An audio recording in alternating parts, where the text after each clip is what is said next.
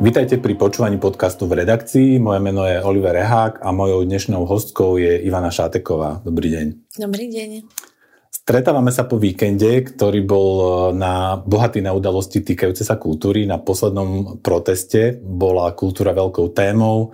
Objavila sa petícia proti, za odstúpenie ministerky Šimkovičovej, ktorú už podpísalo v tejto chvíli po štyroch dňoch e, vyše 150 tisíc ľudí. Čo znamená pre vás táto správa?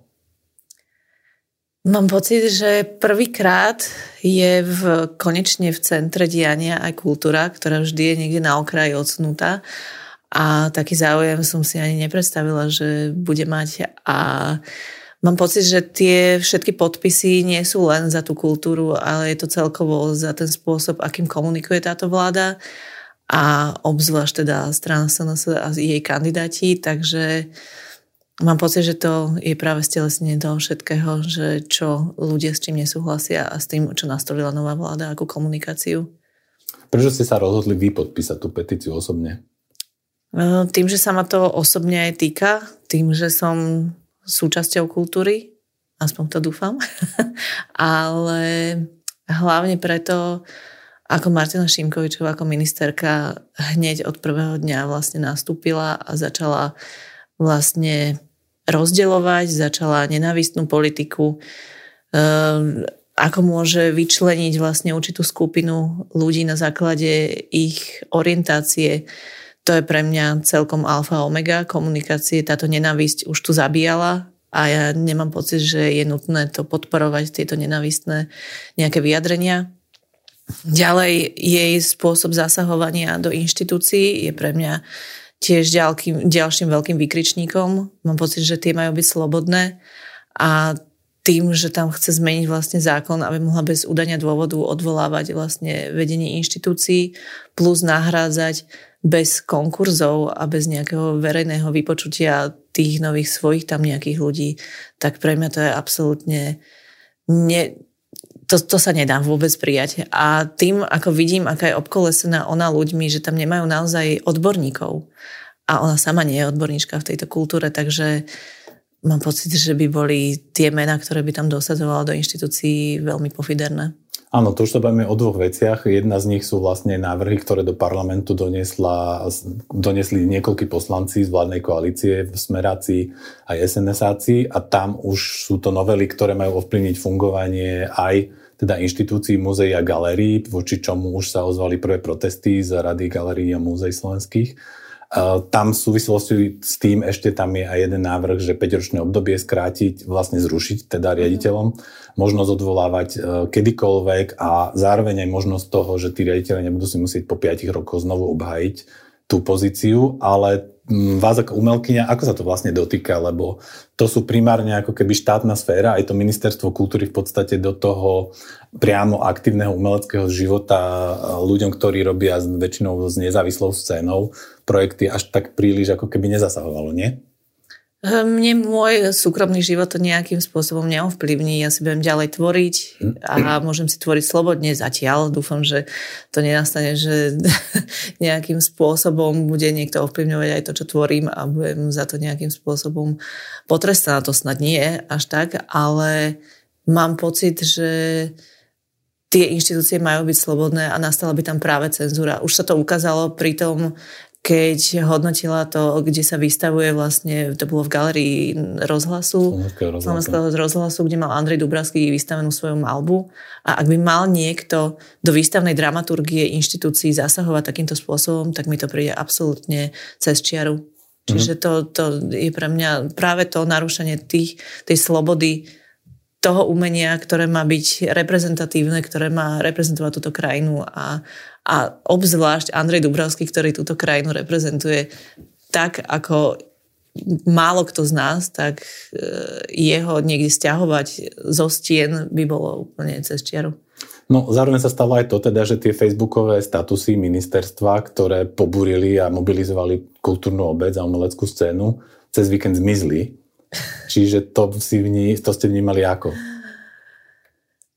Mne tieto vyjadrenia to len to patrí k tej retorike, myslím, že pani ministerky, eh, ktorá sa nebraní popierať eh, pandémiu a rôzne iné veci popiera, takže aj v histórii, takže mám pocit, že to patrí k tej retorike, dávať tam také to jemný taký poprašok klamstva a že to je vlastne napadnuté nejakými hackermi, lebo naozaj akože mi príde absurdné, aby ministerstvo kultúry bolo napadnuté hackermi už bizarnejšie mi to nepríde. A zvláštnejšie o to je, že na TV Slovan jej nevadí tie videá vlastne, ktoré všetky nahrala a dala ich vlastne na ministerstvo kultúry, stránku oficiálnu, čo mi tiež príde cez čiaru, aby tam človek, ktorý má reprezentovať vlastne ministerstvo, aby tam e, svoje myšlienkové pochody takéto prezentoval v kancelárii ministerstva kultúry a tým, že sa to celé stiahlo, tak mi príde bizarné, že je to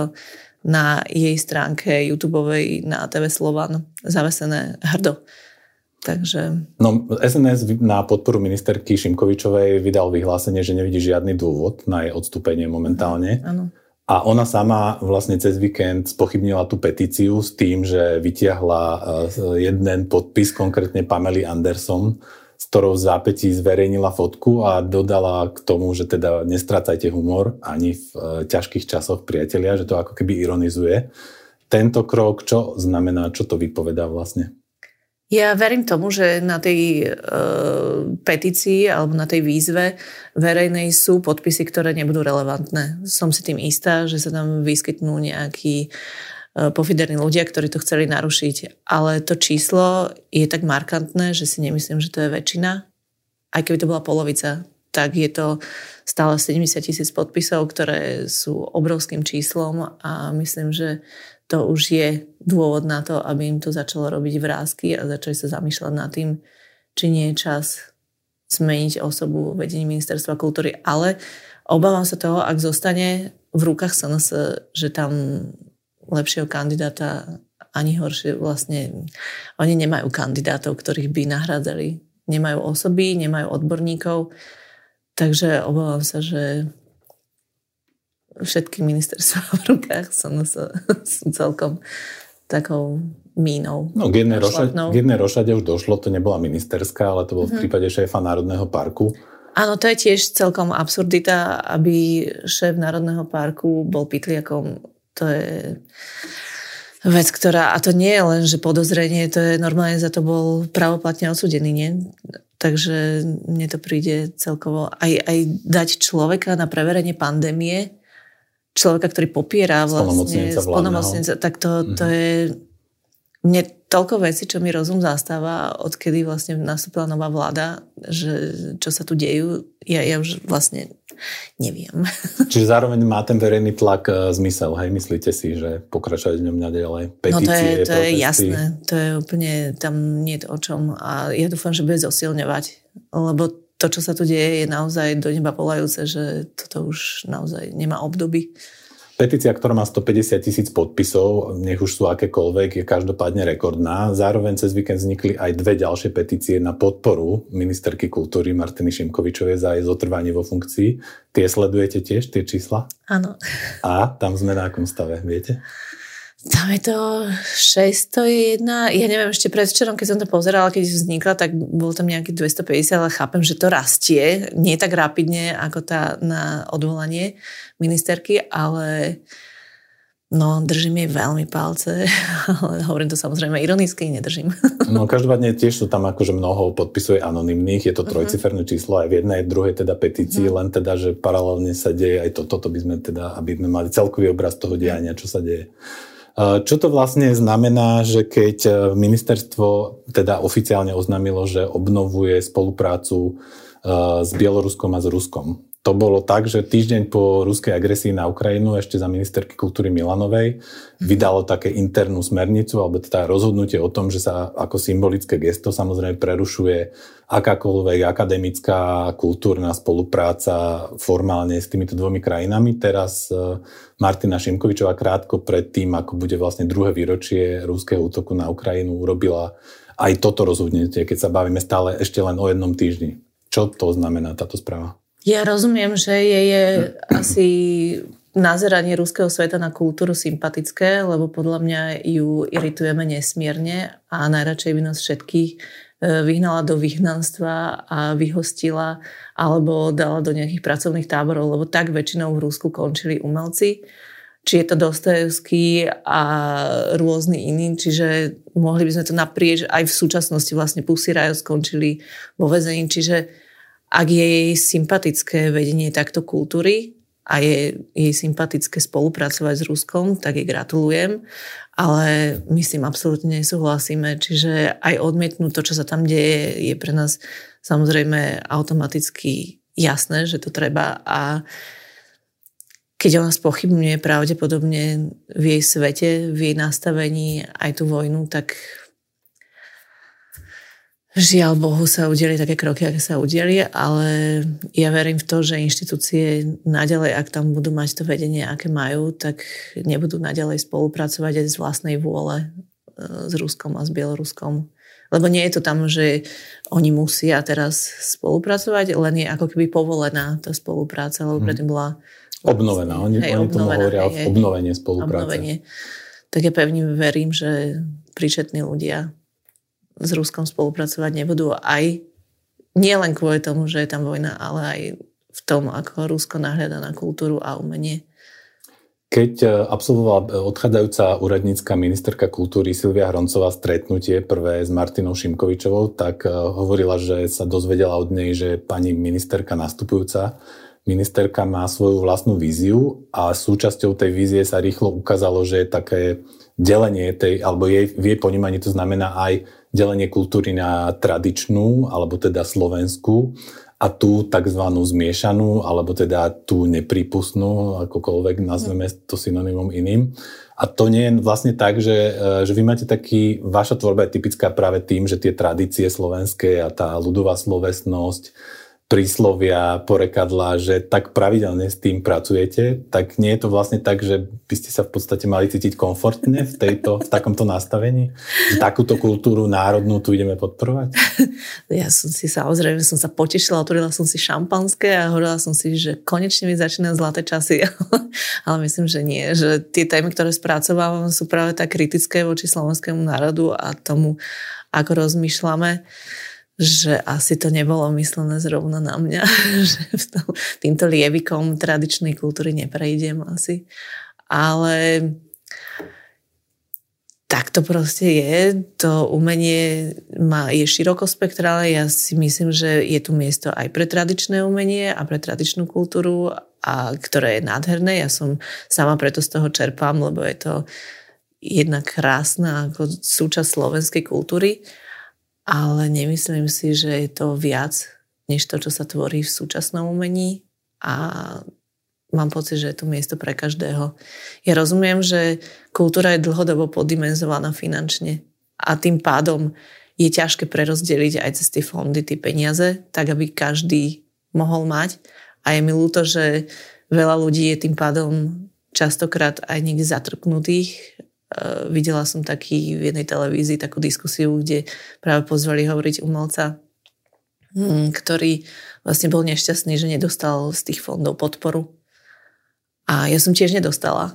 Aj keby si mysleli, že som platená Sorošom fondami a že vycicievam tento systém, tak mala som podpornú asi len jednu výstavu ale inak z tých fondov, ešte tie covidové nejaké mm-hmm. tie opatrenia, čo tam boli, tak z toho som nejakú podporu dostala, ale viac grantov som nedostala, čiže mám pocit, že tam to ego tiež u mnohých zafungovalo, to také urazené, smutné, že bolo by fajn, keby naozaj tie peniaze tam boli, aby mali na tvorbu právo všetci a nebolo to, lebo je ťažké hodnotiť umenie, to nie je súťaž, nedá sa to bodovať. A chápem, no, že aj to rozhorčenie tam, ja tomu rozumiem niekde, ale hold. No keď sa vraciame k tomu, k, tej, ako k tomu akcentu na podporu povedzme tradičnej kultúry mm. alebo takej tej národnej, e, nech už to znamená čokoľvek, uh, už sme to tu nedávno mali, za pred, predchádzajúcej ministerky kultúry a Lašákovej sa objavili vlastne aj taký ten, zase sa oživil ten občianský odpor, ktorý sa v rámci tej kultúry z nejakého série príčin vždy je taký najhlasnejší alebo mm. taký najvýraznejší keď sa protestovalo ešte v 90. rokoch proti Mečiarovmu ministrovi Hudecovi, tiež to boli vlastne umelci, ktorí sa nejakým spôsobom pričinili o to, že tá sa tá kultúra stala tou témou. Dneska sa to zase vracia ako keby v takých vlnách. Čo znamená vlastne to, že eh, dnes sme zase v situácii, že keď tá tradičná kultúra má byť akože taká tá, nie jediná, ale že tá hlavná, znamená to ako keby aj trochu príležitosť pre tvorcov a tvorkyne, ako ste vy, že sa ukázať zase s nejakými novými dielami, že to, čo sa vlastne teraz deje, je to príležitosť pre umelca ako keby uh, vďačná, že sú tu témy, ktoré sa dajú ironicky a dobre spracovať, typu semafor. Čo vlastne to znamená? Je to ako keby, uh, keď je, ako keby pre kultúru sú zlé časy, tak sú také teórie, že vtedy zároveň to umenie ako keby má to dobré pro, dobrý, dobrú možnosť Bujnie. bujnieť, áno, a že po pandémii, e, kedysi v minulosti, že to umenie vždy bola taká explózia toho mhm. umenia. Mm-hmm. Čiže je toto ako keby tá aj príležitosť na to, že napríklad vy ako umelkyňa máte teraz e, sériu tém, ktoré vás ako keby už dráždia ja, spracovať? Pre mňa je to úplne živná pôda, momentálne táto vláda, lebo ja z tých tém čerpám, ale je tu kopec umelcov, ktorí nemajú záujem reagovať na spoločenské témy, čo úplne rešpektujem. Každý v tvorbe má sa cítiť slobodne a má tvoriť o tom, čo mu je blízke. Mne je blízke to vyjadrovať sa k spoločenským témam, čiže áno, pre mňa je to momentálne živná pôda, to, čo sa tu deje, ale uh, práve to oklieštenie tých financií, ktoré chcú nastoliť cez tie fondy, aby proste viac peňazí tieklo práve na tradičnú kultúru, opravu zámkov, hradov a zrúcanín, tak um, bude sa ťažko žiť v tejto dobe ľuďom, ktorí... Lebo ja môžem možno vysvetliť, ako funguje finančne umelec z no. môjho pohľadu.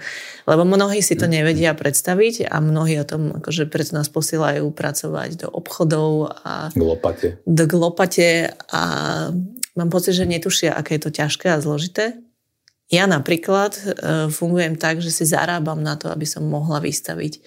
Vystavujem pre ľudí, robím to vlastne tak aby ľudia prišli do tej galerie a mali nejaký pocit, nejakú katarziu, nejaký dojem, nejak mali proste zážitok. Ale ja finančne ohodnotená za výstavu v galerii nie som, lebo galeria mi nezaplatí za to, že tam vystavujem. Mm-hmm. Niekde, to, niekde to na to dostanú práve podporu nejakú grantovú a vtedy dostanem nejakých 200 eur. Čiže poviem to normálne v číslach, čiže dostanem 200 eur ale náklady na zrealizovanie výstavy sú o mnoho vyššie, čiže zarámovanie, materiál, e, všetky tie plátna, fotodokumentácie, je tam toho naozaj veľa, veľa položiek, čiže tá výstava mu môže stáť niekedy okolo 5000, čo ešte podľa mňa som dala celkom nízke číslo. Ale tie peniaze sa mi nie vždy vrátia, možno predajom obrazov postupne za dva roky, ale reálne si zarábam inými prácami proste na to, aby som mohla realizovať svoje výstavy. Plus ešte z toho, keď sa mi predá obraz, tak si galeria zoberie 50%. Čiže tá realita toho umelca nie je žiadna rúžová a ak si niekto myslí, že si válame šunky, tak proste to tak vôbec nie je. My naozaj musíme makať na to, aby sme mohli to umenie pre tých ľudí prinášať a myslím, že je len hrstka takých, ktorí si to môžu dovoliť z toho naozaj reálne žiť a nezarábať si popri tom inými vecami na to, aby sme mohli tvoriť. No a myslíte si, že by sa vám žilo lepšie, keby ste napríklad vynechali z tej tvorby ten taký spoločenský rozmer, že viacej robili tú tvorbu mimo, mimo toho zátišia a čokoľvek iného, že vy ste boli vždy známa ako tým, že nejakým spôsobom v rámci takých, tých, ako angličania veľa guilty pleasure, mm-hmm. že sledujete aj siete, že diskutujete s ľuďmi, opravujete gramatiku v iných ako skupinách ako mimo sociálnych sietí mimo vlastnej bubliny, čiže je aj niekedy, napríklad teraz ako matka dvoch detí, nezvažovali ste to, že začať nejak inak, lebo aj keď bola populárna výstava Hore Heil, Doru High, tak ste vtedy hovorili, že vlastne nechcete opakovať ako keby ten koncept, že sa snažíte ako keby posunúť ďalej, mm. že či tá spoločenská téma, to je tá otázka vlastne, že či tá, tie spoločenské témy alebo presahy, či ešte stále sú také silné, že ešte stále mm, proste po nociach pozeráte TV Slován zároveň okrem všetkého iného. Nepozerám, už naozaj som vyfiltrovala veľa týchto vecí, už aj do tých diskusí sa zapájam minimálne, predsa, predsa len to duševné zdravie je je už po tej pandémii, po vojne v Ukrajine naozaj naštrbené. Takže si musím dávať na seba pozor a nepúšťať sa do každej nezmyselnej hádky, ktorá aj tak nejak nekončí, nikdy nekončí víťazstvom a je to zbytočná strata času, čiže v tomto som sa naozaj akože už, už som dospela. a tie témy ja som na, v jednej výstave, čo som vlastne robila, tak som úplne vynechala tieto spoločenské témy. To som robila také vyprázdnené miesta, novú planetu, ktorú osídlujeme, lebo tu už sme to vzdali a vznikli také vyprázdnené obrazy, kde boli v rozostupoch panáčikové a hneď na to prišla pandémia a sa mi smial môj kurátor, že neviem, či si ty nie veštica, že si vlastne prišla s týmito rozostupmi a vyveštila si to také oddialenie ľudí od seba. Pandemické opatrenie. Hej, pandemické opatrenie. Tak sa hovorí, nie, že v predstihu vlastne hej, vizie hej, hej. Takže vlastne nejakým spôsobom aj táto séria sa stala nejakou spoločenskou a takou nejakým komentovaním, aj keď to vlastne nebolo tam zámerom. Ale mám pocit, že tých vecí sa tak deje veľa a tak je to intenzívne, že to musím spracovať cez toto, cez to umenie.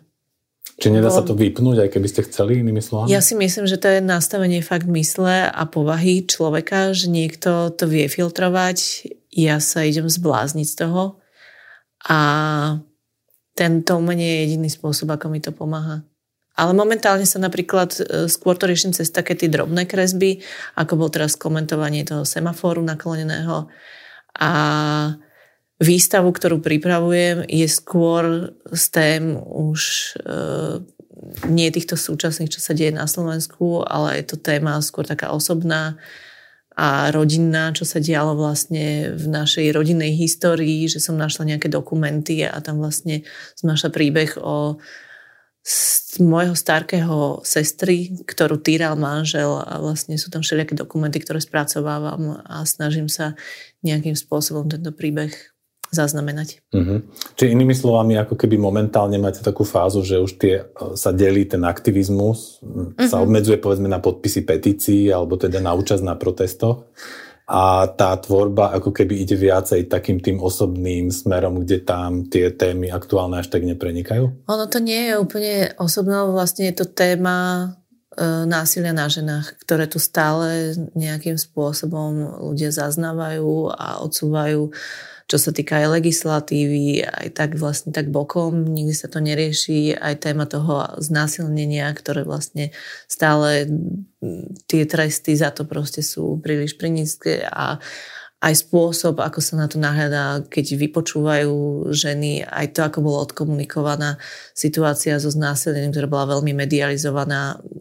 Je to veľmi necitlivé, čiže všetky tieto témy sa tam nejakým spôsobom odzrkadlia, že ono to vždy je reflektovanie na to, čo sa aj deje okolo mňa, ale mám pocit, že to násilie na ženách veľmi začalo rásť počas tej pandémie a tých prípadov mám pocit, že stále vidím nejakú zabitú ženu na ulici a mm, teda akože nie ja osobne ju vidím, ale v médiách to proste čítam neustále prípady a je to pre mňa zrojúce. No keď sme pri týchto prípadoch a pri tejto téme, tak e, VŠVU, ktorá je veľmi aktívna, je momentálne v rámci teda protestov proti Martine Šimkovičovej ako ministerke kultúry, tak zároveň na VŠVU bola kauza, ktorej ste boli súčasťou e, dlho a sa to ťahalo. Čiže ako vnímate to, čo sa, ako to vlastne dopadlo celé? Som myslela, že sa tomu vyhneme už, lebo už mám pocit, že to je taká moja nálepka, že to je tá čo ju tam šikanovali. Jedna z. Jedna z. A no, tak ono, ten šrám tam niekde vo vnútri stále je. Čiže osobne sa to ešte stále nevyčistilo vo vnútri, ale mám radosť, že aspoň na tej škole sa vyvetralo a mám pocit, že tam vzniká naozaj prostredie, ktoré má byť pre všetkých a má byť otvorené a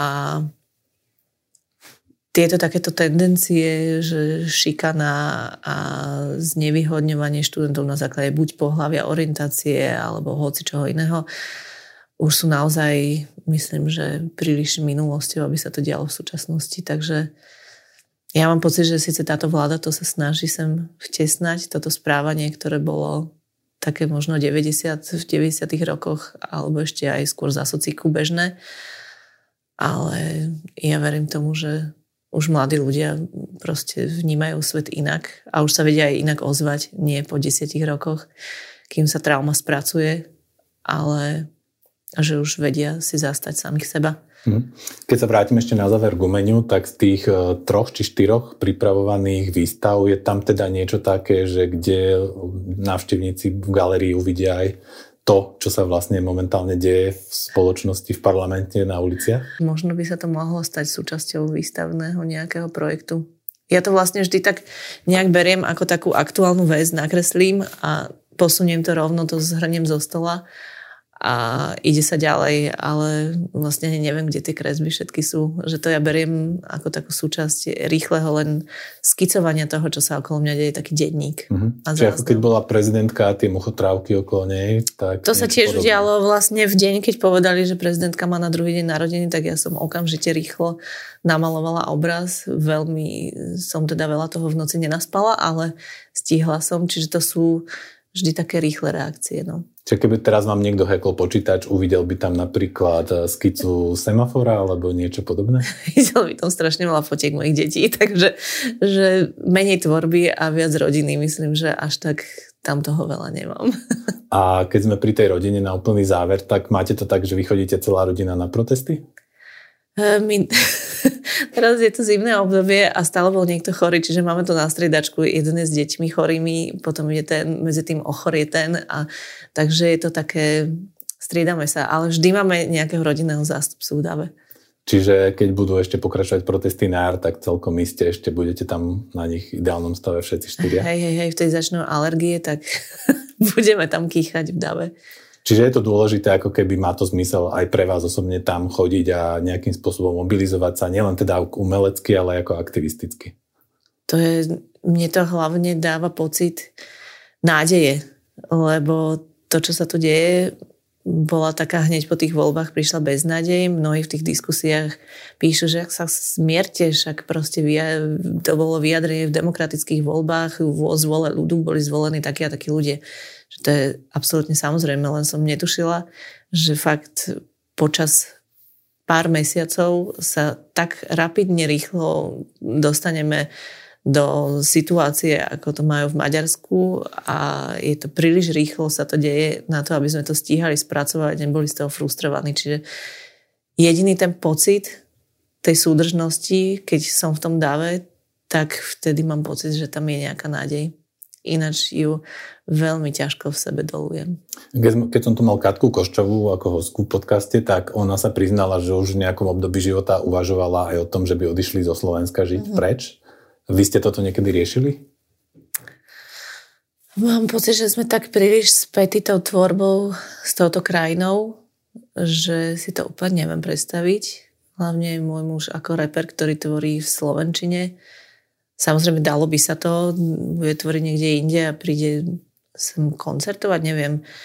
Ale že tie deti, tá rodina, ja som veľmi rodinne fixovaná a, a mám to tu rada, prečo by som sa mala nechať vyštvať ľuďmi, ktorí to tu evidentne nemajú radi, nechajú vykinožiť lesy, aj keď chcú, aby sme malovali krajiny a tie nádhery Slovenska a nechajú to tu vykinožiť a volia ľudí, ktorí to tu kinožia ja mám pocit, že nám vládnu ľudia, ktorí to tu nemajú radi a nemajú nás radi a nemajú radi ľudí. Takže a takisto mám pocit, že pani ministerka kultúry nemá rada umenie.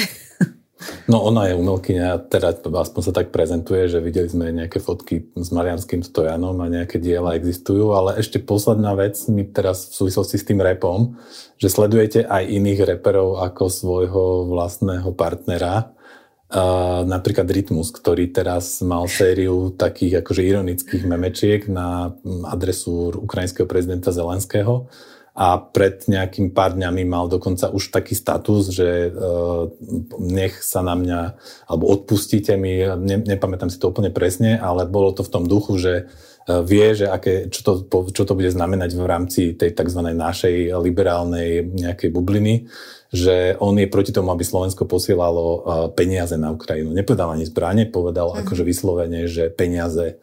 To znamená, že ako vnímate napríklad aj túto reperskú scénu a nejaké vyjadrenia, alebo má to nejaké paralely aj vo svete, že akože zase slovenskí reperi nie sú špecifika v tom, že sa hovoria, že nedal som sa očkovať a podobné niečo. Čiže toto tiež ako keby nejakým spôsobom sa vás dotýka, doma sa o tom bavíte? Bavíme a nerada by som do toho zabrdala úplne, aby potom som si našla storku, kde bude rytmus si robiť za mňa stranu, že som tučná alebo niečo podobné, ako to Simona Salatová zažila, keď e, niekde si z nej robil srandu, takže tým ho pozdravujem a dúfam, že sa tomuto vyhneme. Ale mám pocit, že hodnota ľudského života, ktoré rapidne ľudské životy, o ne prichádzajú Ukrajinci, majú viac ako taká reťazka zlata, ktoré by možno jednu sanitku mohli z toho kúpiť, ale keď je niekomu dôležitejšia zlatá reťazka a nedôležité ľudské životy, tak potom proste hodnotový rebríček máme niekde asi úplne inak nastavený a ja sa ja, viac k tomu asi ani nemusím vyjadrovať. Hovorí Ivana Šáteková, ktorá bola hostkou dnešného podcastu v redakcii. Ďakujem za rozhovor. Ja ďakujem za pozvanie.